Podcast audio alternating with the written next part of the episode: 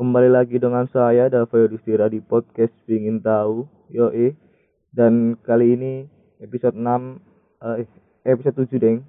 Eh episode 6 deng. Sorry sorry sorry sorry.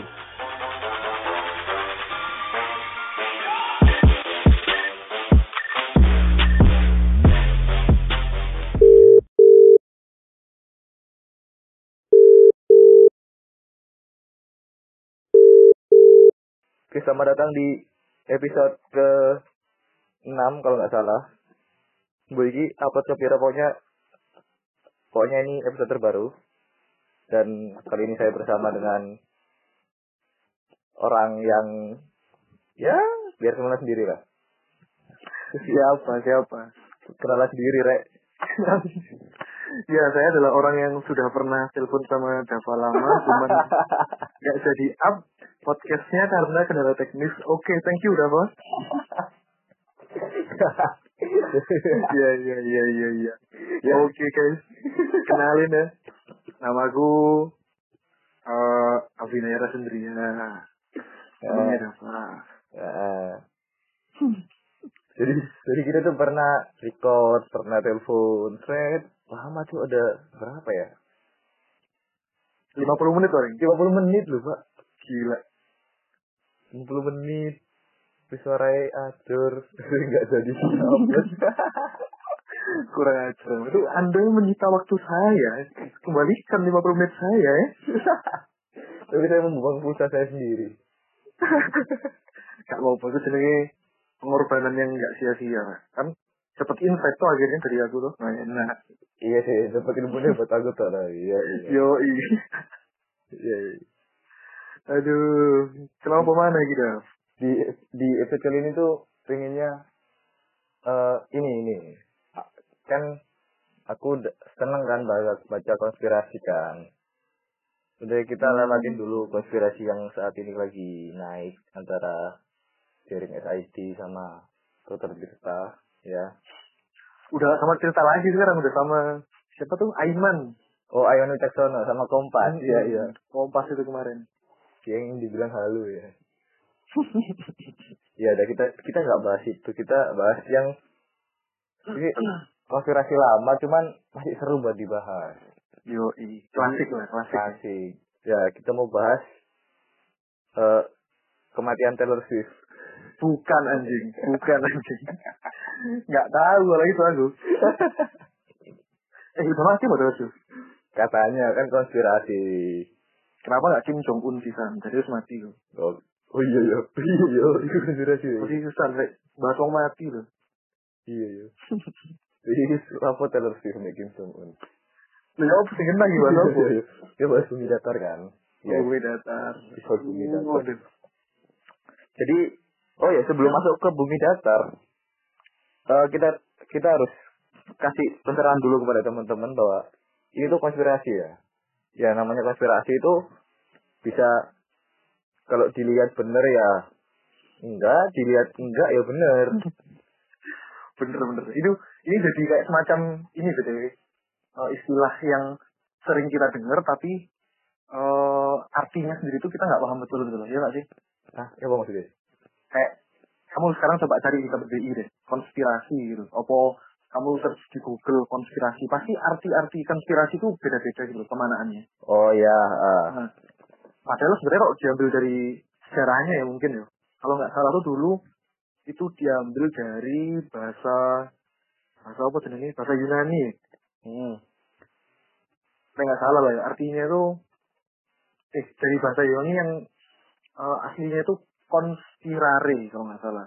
Artinya, artinya tuh artinya itu bersama-sama, bersik, berbisik bersama-sama. Nah, artinya itu kayak semacam suatu tindakan dari orang banyak yang kemudian melakukan satu tindakan yang hanya dimengerti oleh orang-orang tertentu gitu loh.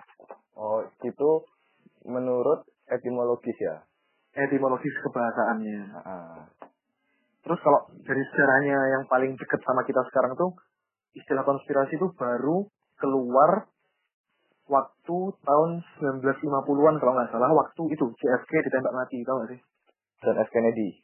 John F Kennedy ditembak mati. Nah itu akhirnya eh, Pentagon ngeluarin satu istilah baru yang namanya konspirasi yang ditujukan untuk orang-orang yang em, menyalahkan Pentagon dalam kasus kematiannya John F. Kennedy. Oh gitu, itu sejarahnya.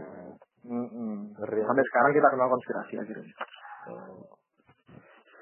Aku gak ngerti loh itu. Gila, kan akan Dani makanya. Oh, iya, Aku iya, masih iya. kapasitas musa biro ngerti. Ya gak usah ada bercanda. Siapa sih pinter guys ngawur ya kan ibu. Pinter tapi mau bener. Ya lanjut. Itu bener ngawur ya. Siapa sih ngomong gak habis mas? Yoi. Iya. iya. Ya apa ya apa. Terus kan udah sejarah tuh. Jadi konspirasi tuh kayak gitu. Terus sekarang kita masuk ke bagiannya bumi bumi datar ini. Jadi kan setahu gue tuh sebelum kita mendalami bumi datar tuh ada konsep konsep tata surya, Hmm. ya kan? Itu geosentris sama heliosentris kan. Hmm. Jadi geosentris itu konsep tata surya di mana bumi adalah pusat tata surya dan planet-planet lainnya itu berevolusi mengelilingi, mengelilingi bumi. Kalau geosentris itu lebih tepatnya bukan bumi sebagai pusat tata surya, tapi adalah bumi sebagai pusat alam semesta. Pusat alam semesta. Hmm. Oh gitu. Hmm. Kalau heliosentris tuh matahari ya. Kenapa? Kalau heliosentris tuh yang Iya. matahari yang dan Benar. heliosentris itu yang kita percayai sebagai ilmu pengetahuan yang kita pelajari sekarang. Betul sekali. Nah itu kan mungkin banyak pertanyaannya. Kenapa kita belajarnya heliosentris gitu? Hmm. Katanya ada ceri- cerita dari apa si siapa yang nemuin bumi Siapa? berputar itu siapa? Pitagoras. Eh bukan. Bukan. Galileo Galilei. Galileo Galilei. Hmm. Itu katanya ada ceritanya. Nah, sebenarnya tuh kayak kita kan orang-orang sekarang tuh tahunya bahwa konsep bumi datar yang lagi heboh beberapa tahun terakhir ini itu kan merupakan konsep yang baru gitu kan. Mm-mm. Padahal itu sebenarnya ada lek kini rumah ya. eh, justru konsep bumi datar itu adalah konsep tertua yang pernah ada gitu. Ya, ya, ya. Dari zaman dulu sampai akhirnya eh, abad ke-6 itu pertama kali kalau aku nggak salah abad ke-6 itu pertama kali Pitagoras mengemu- mengemukakan bahwa ternyata bumi itu nggak datar, ada lengkungan di bumi lewat hitung-hitungan Pitagoras dan lain sebagainya itu loh. Mm-mm. Tapi ketika itu kan belum banyak pendukungnya. Pitagoras juga dia sendirian doang nggak mungkin dong dia mengemukakan pendapat ini terus-terusan. Mm-mm. Terus akhirnya pendapat tentang bumi bola atau yang kita kenal sebagai bumi bulat Bumi bulat. dan kemudian berkembang sebagai heliosentris ini terpendam lama sampai akhirnya tahun tahun berapa tuh 1400-an kalau nggak salah itu ada yang namanya Copernicus tau nggak Kopernikus. Ah. Hmm. terus tahun 1500 ada yang namanya Kepler kalau pernah dengar Kepler. Hmm. Mm-mm. terus 1600-an itu juga baru Galileo Galilei Galileo Galilei. Nah, jadi berkembangnya bumi bulat ini konsepnya itu pas zaman-zaman segitu tahun 1400, 1500, 1600 itu puncak-puncaknya. Ya, ah, ah, aku pernah baca. Dan akhirnya pendapat soal bumi bulat itu berkembang sampai eh, zaman sekarang, sampai tahun yang kita ini. Kayak gitu deh. Dari sisi sejarah bahasanya. Iya.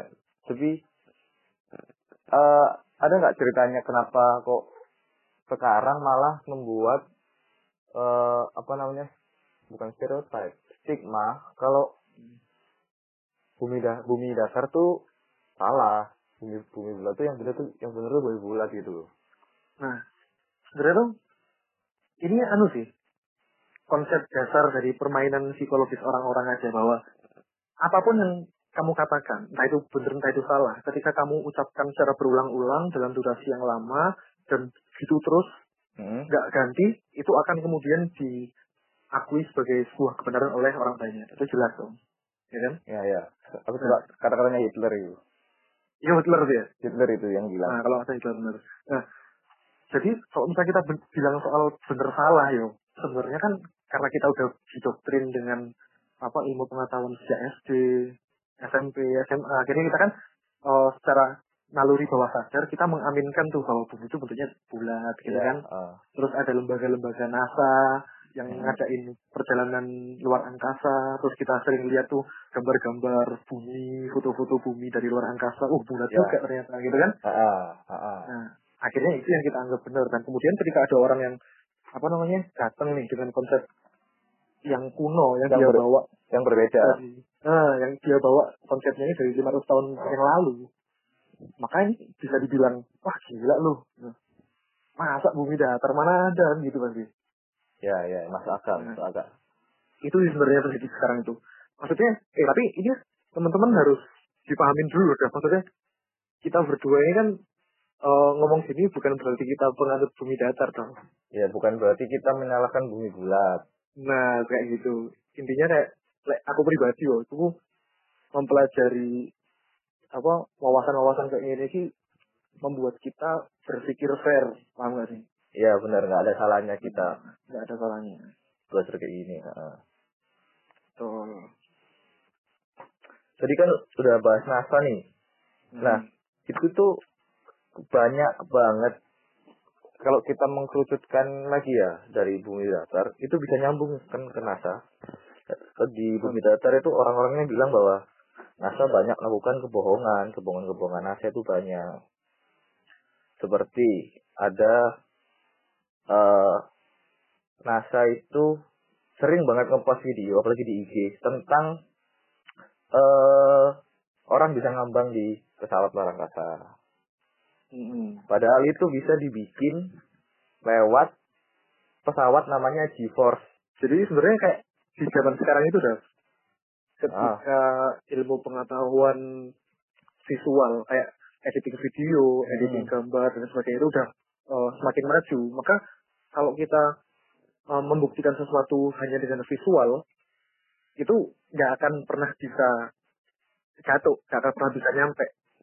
Karena semua bisa dimanipulasi, enggak sih? Oh, Nah, kayak gitu. Jadi sebenarnya bahas NASA itu gimana ya? ya percaya nggak percaya aja. sih.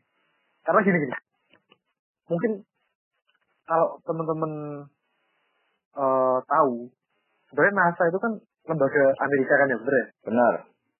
sebenarnya kapan dia dibuat itu kan dan alasan apa dia dibuat itu kan juga harus dipertanyakan dulu gitu Benar. dari awal Benar. kalau teman-teman tahu bisa dilihat di Google juga NASA itu berdirinya adalah di tahun 1958 Masa. Nah, mungkin ntar buat keabsahan informasinya bisa dicek lagi ya. Nah, eh, dan 1958 itu NASA didirikan bukan tanpa alasan karena pada tahun 1957-nya Hmm. Rusia, Uni Soviet ketika itu habis meluncurin satelit pertama di dunia yang namanya Sputnik. Kutik. Ya. Nah, nah jadi karena Amerika dan Rusia ketika itu sedang Perang dingin. terlibat perang dingin, nah jadi kan kayak oh jotos-jotosan kan loh tuh, Persaingan ya. saing-saingan. Nah, jadi kok Rusia ini tiba-tiba kok ini yo, Amerika ini kok ini. Jadi kayak aksi reaksi aksi reaksi gitu loh. Hmm. Nah jadi sebenarnya apa tujuan utamanya NASA dibentuk itu bukan sebagai uh, lembaga ilmu pengetahuan kayak yang kita tahu sekarang gitu. Nih, aku pernah uh, ngutip salah satu artikel di majalah Time yang sekarang bisa diakses di website-nya kalau nggak salah. Insya Allah masih ada ya, nggak tahu kalau sekarang. Hmm. Itu dia terbitinnya tahun 2015. Dia bilang bahwa uh, sebenarnya NASA itu dibentuk hanya karena alasan office politics kalau dia tulis di sini. Apa namanya? Alasan apa? Alasan office politics. Jadi kayak eh tetap bagian kutipannya sih ya. NASA may be devoted to exploring the universe, but the agencies of its existence who are far more earthly concern titik dua office politics. Jadi isinya ini adalah alasan kenapa NASA dibentuk itu adalah tidak jauh dari alasan politis yaitu memenangkan perang dingin kan gitu. Oh, oh. Nah, kayak gitu sih awalnya itu. Nah, sebenarnya juga kalau mau ditarik lebih eh, panjang lagi, Hmm. Dulu habis perang dunia dua tuh ada ekspedisi besar-besaran udah oleh Ruh. Apa namanya? Kan perang dunia dua berakhirnya tahun 1945 ya. Hmm.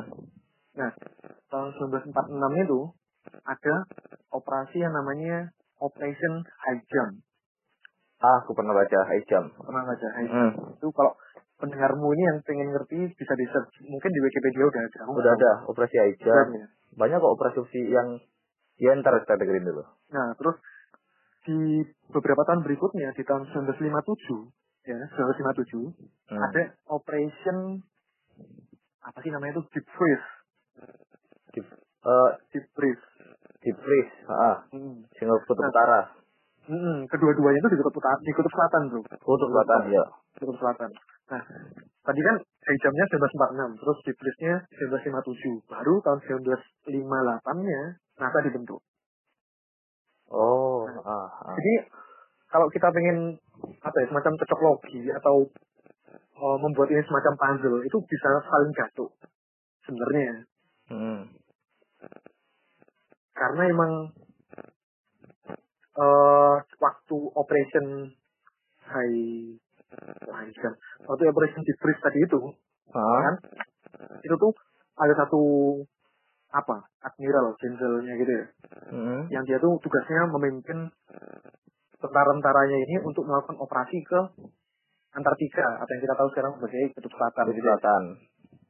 Oh, dia tuh gak main-main gitu kayak dia tuh memimpin 1.800 tentara sekaligus di operasi ini Hmm. dan waktu setelah operasi selesai si admiral ini tadi yang namanya itu adalah Admiral Byrd nama lengkapnya itu apa ya lali Admiral Admiral Bird namanya, BIRD. Iya. Ah. BERD coba dicari aja ntar ya Admiral Ah. Itu dia tuh bilang freeze kan? Iya. ya depres dia setelah operasi depres tuh bilang gini sampai sekarang Amerika tuh belum mengambil tindakan tegas atas ancaman serangan musuhnya datang dari kutub selatan Hmm. terus itu wawancara live loh ya show di TV gitu ya Hmm. terus dia bilang lagi Inggrisnya oh, an area as big as the United States has never been seen by a human being and that's beyond the pole on the other side of South Pole dia bilang kayak gitu Ah. Maksudnya Artinya, artinya, artinya. artinya ada ada area besar daratan besar Hmm. sebesar eh, Amerika Serikat yang sebelumnya itu belum pernah sama sekali dilihat oleh umat manusia sama sekali dan Hmm. letaknya itu ada di seberangnya kutub selatan. Nah, kalau kita pakai peta bumi bola sekarang ini, ya, Hmm. kalau kita nyebrang dari Amerika, Amerika Selatan yang bawah itu kan, Hmm. kita nyebrang, terbang lewat atasnya kutub selatan, Hmm. Kita ketemunya ke mana? Ketemu ke Asia, Asia bagian selatan. Nah, pasti ketemunya ke Australia atau India atau Afrika kan gitu ya. Ah. Nah, faktanya di sini Admiral Byrd bilang ada daratan besar sebesar Amerika yang ada di eh, sebaliknya kutub selatan yang tidak pernah dilihat oleh umat manusia sama sekali sebelumnya. Ya. Daratan apakah itu? Dan itu tidak mungkin Australia dan Afrika ya. Nah, nggak mungkin karena ini habis perang dunia dua. Habis Mereka adalah bekas jajahannya negara-negara Eropa semua gitu kan. Hmm. Nah, Dan kalau kalau kita pakai peta bumi datar, kita kan Hmm. bisa cari peta bumi datar itu Hmm. kutub utaranya di di tengah, Hmm. kutub selatan itu dia melingkar di di pinggirnya. nah, Jadi itu jadi itu gini, ya ya. mungkin gini dong. Oh, ini yang jadi semacam pertanyaan klasik dari banyak orang yang biasa ditanyakan ke teman-teman bumi datar gitu ya. Nah, kalau buminya datar, pinggirannya apa? Kan gitu. Ah, Kalau buminya datar, kok airnya nggak tumpah? ah. Kalau buminya datar, apa kayak piring lagi mayang di angkasa gitu? Mm-mm. Kan gitu kan pertanyaannya. Mm-mm. Nah, sebenarnya itu adalah eh, apa namanya pandangan-pandangan bumi datar yang sesat gitu loh, tahu nggak sih? Ya ya. Karena kalau kalau kita beneran mempelajari pendapat yang sah terkait bumi datar ini, Mm-mm. itu tuh kita menganut paham yang namanya geosentris kayak yang udah dijelasin di awal tadi, Ya. ya kan? Yang artinya bumi itu sebagai pusatnya alam semesta. Jadi bumi itu tidak tidak melayang, bumi itu nggak nggak ke mana-mana. Yo bumi itu adalah bumi, daratan di bawah sebagai Allah, jadi lemek ngono. Ah. Nah terus yang dukur-dukur ini baru ada bintang, ada matahari, ada bulan ngelilingin kita, ya kan? Ya, ya. Nah, terus tadi kayak yang Dava bilang itu, kutub selatan itu dia tidak sebagai benua, tapi dia sebagai apa? Entah itu tembok, entah itu daratan, apa semacamnya gitu ya, yang ngelingkarin eh, buminya itu sendiri. Benar. Dan pusatnya itu adalah kutub utara. Kutub Utara. Makanya kalau kalian buka buka atlas ya, buka atlas itu buka atlas kalian cari kutub utara itu bahasa Inggrisnya namanya eh, Arctic Point, Antartik. Arctic Point, Oh, utara ya, utara ya. utara Arctic Point. Kalau kutub selatan namanya Antarctic Circle. Nah, itu. Itu Mereka bikin bahasa itu bukan apa alasan tuh berarti. ya benar. Coba kalau nggak percaya cari atlas kalian. Terus ini juga mungkin teman-teman juga mungkin butuh referensi ya. Buka aja di websitenya Library of Congress. Itu perpustakaan yang cukup besar di Amerika. Hmm. Ya kan? Di situ ntar kalian bakal bisa nemuin peta kuno bentuk bumi yang ditemuin di Jepang. Kalau nggak salah abad berapa atau aku lupa. Lama banget tuh. Ini peta, peta kuno banget yang ditemuin Jepang. Dan ketika kalian lihat di peta itu, bisa dilihat bahwa ada bumi nih. Ada bumi yang datar di tengah, ya kan? Hmm. Dikelilingin sama Antarctic Circle tadi itu. Nah, Hmm. terus di luar Antarctic Circle itu ada pulau-pulau lain yang banyak banget mengelilingin gitu. Oh. Kamu pernah lihat nggak? Pernah, pernah, pernah. Pernah lihat? Nah, itu loh. Jadi kalau misalnya kita mengacu pada pada peta yang tadi itu, yang tak bilang barusan ini tadi, Hmm. yang ada pulau-pulau lain di luarnya Antarctic Circle tadi itu, Hmm. maka kita nggak akan heran dengan pernyataannya Admiral Byrd tadi itu Hmm. bahwa ada eh, ancaman serangan musuh yang datang dari balik kutub selatan. Apa di balik kutub selatan tadi itu? Ya pulau-pulau yang tak sebutin tadi. Ya, Gitu. benar. Eh, Admiral Byrd itu saja dia tidak berhenti di situ pernyataannya. Hmm. Kayak menurut yo, Admiral Byrd itu melanjutkan eh, talk show-nya di TV tadi itu. Kalau kalian Hmm. lihat di YouTube banyak kok ini siaran langsungnya dulu. Hmm. Setelah dia bilang bahwa ada wilayah sebesar Amerika di balik kutub selatan dan lain sebagainya tadi itu kan. Dia juga bilang bahwa kami menemukan batu bara, tambang batu bara, daratan yang mengandung batu bara, sekitar 180 mil dari kutub selatan, yang cukup untuk memasok seluruh dunia selama beberapa ratus tahun. Dia bilang kayak gitu. Hmm. Jadi dia kayak di baliknya kutub selatannya ya, dia tuh bilang bahwa ada daratan yang ada tambang batu baranya dan dia prediksi dengan tambang segitu gedenya itu Hmm. mereka bisa memasok kebutuhan batu bara dunia selama sekian ratus tahun. Dia bilang kayak gitu. Saking banyaknya. Saking kebanyaknya. Nah, berarti bisa kita tahu bahwa yang ada di baliknya kutub selatan itu meru- bukan merupakan es lagi loh. Karena ada, ada tambang batu baranya ya enggak? Hmm. Nah, kayak ngono itu. Nah, terus ini ya, setelah operasinya tadi yang di tahun 1957 itu, Hmm. ya kan, setelah dia pulang dari operasi itu, langsung kemudian Amerika, Rusia, dan beberapa negara lain itu ngadain perundingan yang namanya Antarctic Treaty. Antarctic Treaty, ya pernah baca. Nah, Hmm. pernah baca ya? Hmm. Itu kalau nggak salah di tahun 1959. Hmm. Jadi urut tuh 1957 apa namanya operasinya Hmm. ketika dapat hasil 1959-nya ada perjanjian Antarctic Treaty yang isinya adalah Hmm. menjadikan Antarctic Treaty ini eh, menjadikan daratan Antartika ini sebagai eh, kepemilikan bersama. Ya. Dulu tuh penggagasnya ada Amerika, ada Rusia, terus Inggris itu pasti, Prancis, Jepang juga termasuk kalau nggak salah, terus Belgia, Norwegia, mana lagi? Australia, New Hmm. Zealand, Argentina, Chili, sama Afrika Selatan. Ya, negara-negara kayak gitu lah. Hmm. Ya. Di Antarctic Treaty itu juga isinya bahwa eh, nggak ada yang boleh ngelewatin Antartika. betul. Jadi di Antarctic Treaty itu antar eh, daratan Antartika bakal dijaga sama pasukan khusus dan tidak ada boleh tidak boleh ada pesawat atau apa pun yang boleh melewati itu. Nah, logikanya ya, bayangin udah, like gini itu sebagai pemerintah ya.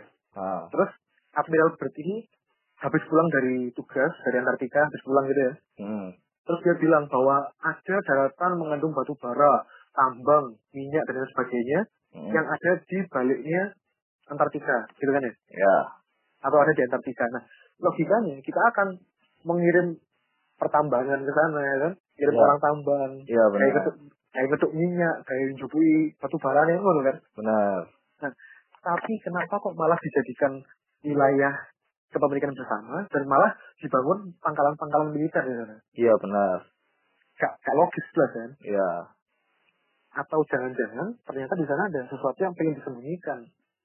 itu bisa jadi. Nah, kan gak ngerti kan gini. Nah, itu spekulasi-spekulasi yang sering diucapkan ya. Kenapa, kenapa kok ditutup-tutupin? Padahal itu ada ada lambang batu bara kayak gitu. Nah, jadi gini sih buat orang-orang teman-teman pendengar nih, apa sobat, sobat ganteng, sobat, sobat apa? Ya, sono, woi. sobat ganteng. Dan buat sobat-sobatnya ada apa ini yang misalnya belum paham betul soal gambaran bumi datar itu sendiri, sekarang search saja di Google peta bumi datar. Ntar bakal banyak banget keluar referensinya. Ada peta-peta yang bikinan zaman sekarang yang pakai apa namanya gambar animasi gitu. Ada juga yang peta emang dia hasil scan-scanan dari peta-peta yang udah lama. Ya, Lah, detailnya tuh gini guys, jadi kayak ada piring nih, ada piring ya. Tepat tengah-tengah piringnya itu, itu kutub utara.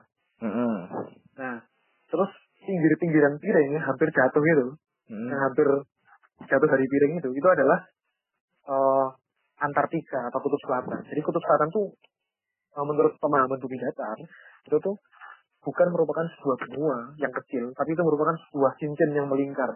ya. Oh no. Itulah kenapa Nah, dinamainya Antarctic Circle, bukan Antarctic. Benar. Nah mungkin habis itu pertanyaan berikutnya adalah, ya kalau gitu caranya, nah terus matahari yang mbak bulannya ya OVO, Nah, kan? itu ya.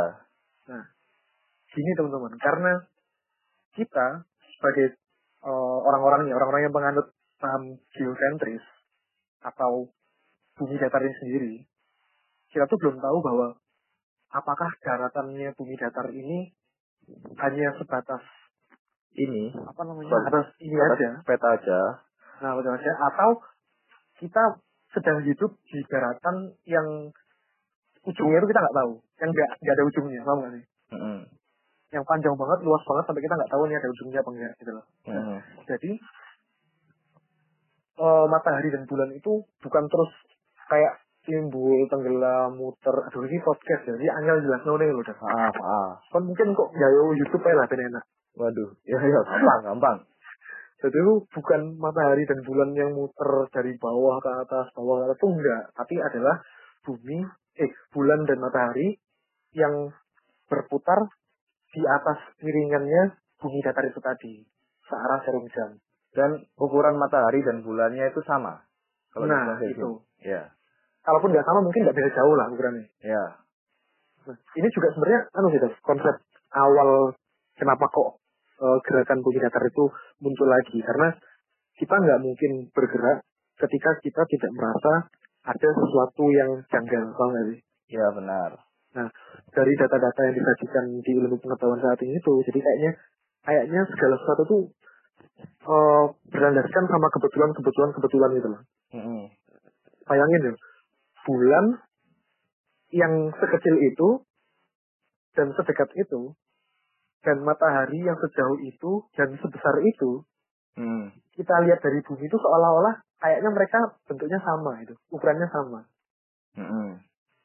itu kan satu kebetulannya nggak masuk akal itu loh kalau kita lihat secara logika gitu ya? Kebetulan sangat sangat kebetulan gitu kan. sangat sangat kebetulan dan kayak ah masa sih gitu loh Ah, kan kalau kamu lihat berapa nih jaraknya matahari ke bumi itu lihat nggak Waduh, cuk. Jauh pokoknya. Kira ya. sampai juta-juta kilometer gitu kan Iya, berjuta-juta lah. Hmm. Sedangkan bulan jaraknya ke bumi cuma berapa kilometer kan nggak nggak sejauh matahari kan jauh banget Iya. dan ukurannya juga lebih kecil bulan jauh daripada matahari. Tapi Hmm. kalau kita lihat nih bisa sama dari bumi ukurannya. Aneh gitu loh. Ya sih.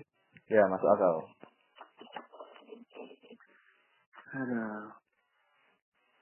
Terus kan banyak banyak eh eh, banyak juga pertanyaan teman-teman kan. Jadi kalau eh apa? Terus gimana kalau kita ngelihat matahari yang tenggelam gitu? Terus Hmm. kapal yang cuma kelihatan tiangnya doang, di tiangnya doang. Nah, itu pernah dibuktikan. Aku lupa nama channelnya apa, YouTube-nya apa. Itu pernah dibuktikan. Jadi ada orang naruh kamera di sebuah papan kayu yang datar tapi panjang. Hmm. Papan kayu yang lebar gitu. Terus ada orang jalan di papan kayu itu terus jauh. Lama-lama orang itu bakal nggak kelihatan, bakal seolah-olah akan turun. Padahal papan kayunya itu lurus, nggak ada lengkungan sama sekali. Nah, itu disimpulkan di video itu bahwa meskipun nggak ada lengkungan, kita bisa membuat efek lengkungan itu karena perspektif. Karena perspektif mata manusia, karena perspektif lensa kamera. Hmm. Jadi itu bukannya tenggelam, cuman dia jauh aja. Terus ya karena perspektif perspektif kita matanya cuma sampai segitu, ya dia kan kelihatan seperti tenggelam gitu. Betul. Nah, dulu tuh pernah juga kayak gitu kan. Jadi orang di lapangan, ya persis kayak kamu tadi tuh di lapangan, Hmm. lapangan bola, terus orangnya jalan mengarah lebih apa ke arah yang lebih jauh gitu. Hmm. Terus kameranya ini ditaruh di tanah, sejajar sama tanahnya. Hmm. Ditaruh di bawah banget. Nah, terus orangnya jalan lama-lama tuh hilang, hilang, hilang gitu kan. Hmm. Pada awalnya kita ngerasa kayak, wah ini beneran hilang nih gara-gara lengkungan di bumi gitu kan. Hmm. Tapi habis itu ketika kameranya di zoom, ternyata bahkan sandalnya orang itu masih kelihatan gitu. Oh, masih Nah, kelihatan. Nah, jadi jangan jangan jauh-jauh kita ngelihat matahari yang tiba-tiba kelihatan tenggelam atau gimana. Orang jalan aja dalam jarak sekian puluh atau sekian ratus meter dengan perspektif yang rendah itu seolah-olah bisa kelihatan kayak orangnya tenggelam. Ya. Ini mungkin kita terima di pelajaran-pelajaran SD dulu ya. Kayak Marco Polo membuktikan bahwa bumi memiliki lengkungan karena kapalnya semakin jauh semakin hilang Hmm. di telan horizon gitu kan. Ya, horizon namanya. Yang kelihatan tinggal apa namanya tiangnya doang Tiangnya. gitu kan. Hmm. Nah itu karena orang zaman dulu nggak ada yang pakai teropong. Coba dia pakai teropong, masih kelihatan sampai jauh. Ya, heeh, bener. Iya, ya. Nah, sebenarnya sebenarnya kalau bahas ini tuh ah udah terlalu kompleks gitu sih? Heeh. Kalau dirunut dari awal banget itu bakal sangat jauh karena Panjang.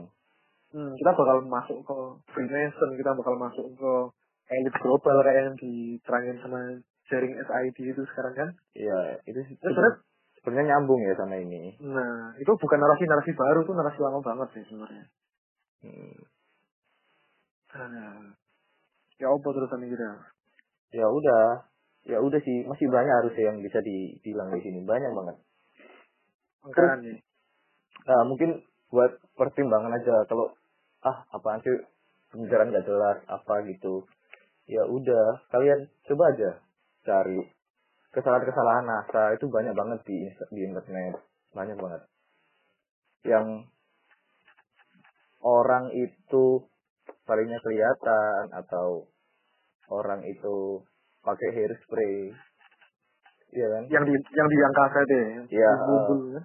harusnya kalau nggak ada gravitasi harusnya kalau iya harusnya kalau nggak ada gravitasi nggak ada gravitasi itu rambut itu layang-layang bukan kaku Nah, itu. nah tapi ini di video malah kaku jadi kayak hairspray buatan hair- hairspray gitu bisa kok ada namanya pesawat zero G zero gravitasi. Mm. C- cari di YouTube. Zero G itu ya bisa membuat efek kita melayang-layang biasanya dibuat foto shoot dibuat syuting video klip.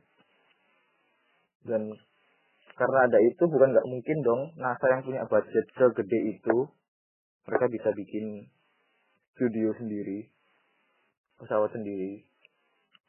Nah, betul sekali. Anggarannya NASA itu, anggarannya NASA per tahun tuh, Hah? kontrol 250 ya, triliun rupiah rupiah. Rupiah. triliun rupiah 250 triliun rupiah per tahun kalian. Itu kayak apa ya? ya kan? Nggak, kita kita di sini nggak nuduh siapa siapa ya. Maksudnya kita cuma mempertanyakan aja. Dengan anggaran segitu tuh apa yang bisa dihasilkan gitu. Apakah kita akan menanam kelapa sawit di bulan? bahkan tuh di NASA malah barusan bikin pengakuan kalau dia udah nggak bisa ngirim orang lagi ke bulan tau nggak Nah, nggak tahu tuh. jadi NASA itu barusan bilang kalau kita tuh udah nggak punya teknologinya udah hancur katanya gitu teknologinya udah hancur dan butuh waktu buat bikin ulang dan itu sangat susah katanya gitu. Padahal mereka dulu bikin eh, alat yang seadanya buat naik ke bulan buat terbang ke bulan bisa bisa aja. Kenapa sekarang? Apollo 11 ya, Apollo 11. Apollo 11 Hmm. itu juga banyak kejanggalan di situ. Benderanya berkibar lah apalah. Iya kan kan dalam rangka perang dingin dulu kan ceritanya itu. oh iya jadi iya iya iya iya, iya. Jadi nggak ada yang jamin dia tuh beneran ke bulan atau enggak. Kita sudah nggak tahu gitu. buat pamer aja terus ya Hmm. Betul. Ya, jangan jauh-jauh deh bahwa sekarang tuh eh, teman-teman bumi datar itu sebenarnya juga mempertanyakan sebenarnya gravitasi itu ada apa enggak sih? yes ah. Terakhir kayak kamu. ya pernah pernah Jadi itu sebenarnya bahwa ini ya sebenarnya eh, Newton sendiri penemu gravitasi namanya Newton. Buat yang belum tahu kasih tahu sekarang. Hmm. dia tuh bilang bahwa eh sebenarnya aku sendiri tuh gak ngerti gitu loh guys. Gimana cara kerja gravitasi? Itu Newton yang bilang. Dan kemudian dikutip juga sama pernyataannya eh, Profesor Dr. Brian Greene kalau nggak salah. Dia dari The Elegant Universe ah. tuh coba kalian cari aja di Google ya Dr. Brian Greene dia pernah bilang Newton sendiri itu sebenarnya menyembunyikan sebuah rahasia yang memalukan dia Newton sebenarnya nggak tahu bagaimana cara kerja gravitasi itu Dr. Brian Greene yang bilang Mm-mm.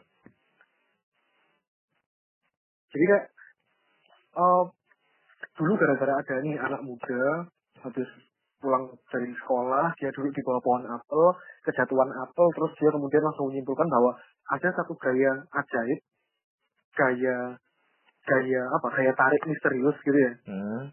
yang membuat apelnya ini jatuh gitu. Hmm. padahal kalau ini dibilang gaya magnet juga bukan elektromagnet bukan loh bukan karena apel bukan logam apel bukan sesuatu yang bisa ditarik oleh magnet ya kan Mm-mm. Tapi kalau ini bukan magnet, lantas gaya apa yang bisa menarik? Karena mungkin oh, kayak kalian pernah dengar teori fisika itu eh, sama sekali nggak pernah menyebutkan bahwa ada gaya tarik kecuali magnet.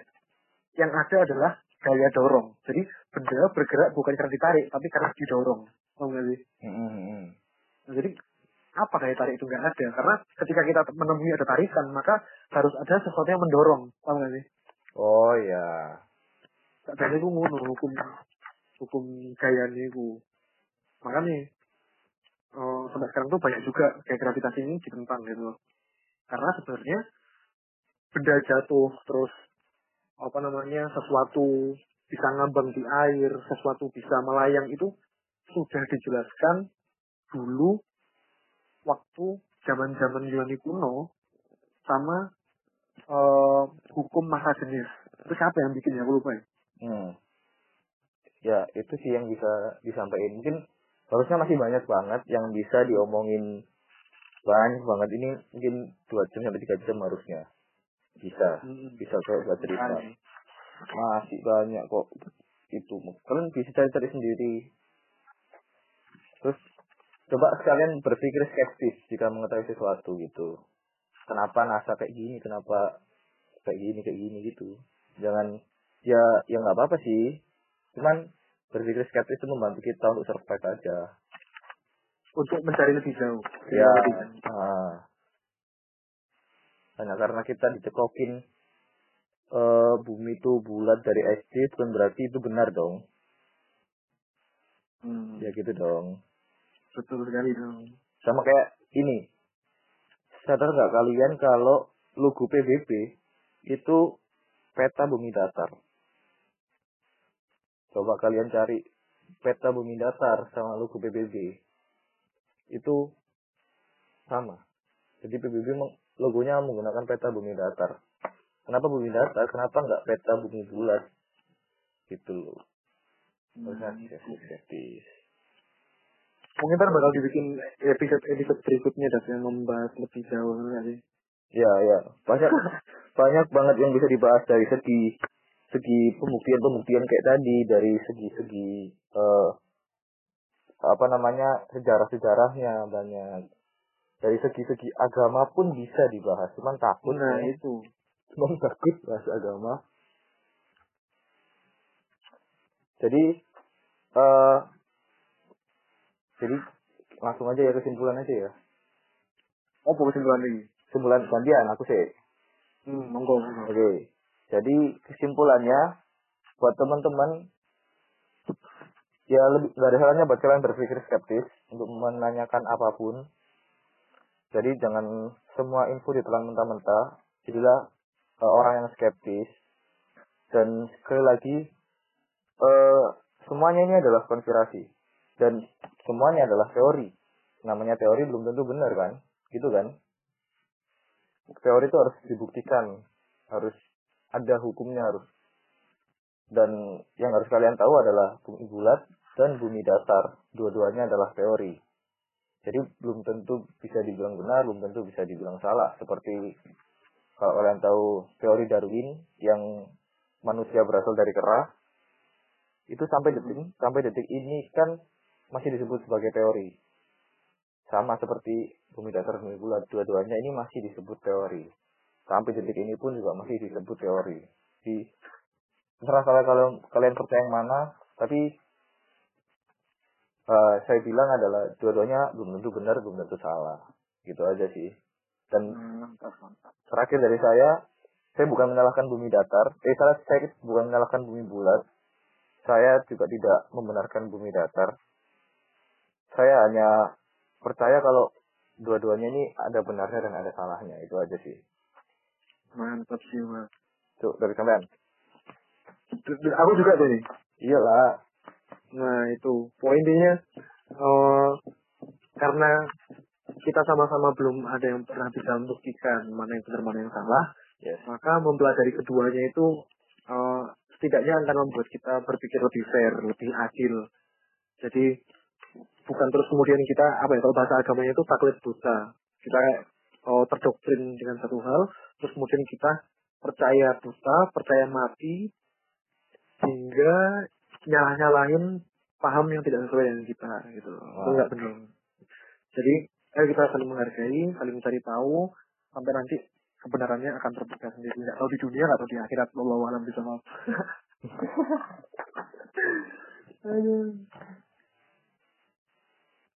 Terusnya pengen sih bikin episode lanjutan tentang alien coba. Apa? Tentang alien gitu. Tentang alien. Waduh. Ya itu. Aku belum pernah baca sih tentang alien. Nah, coba mana itu? Terus tutupan sih eh bang tambah coba ini. Itu terakhir. Aku tanya sampean. Apa?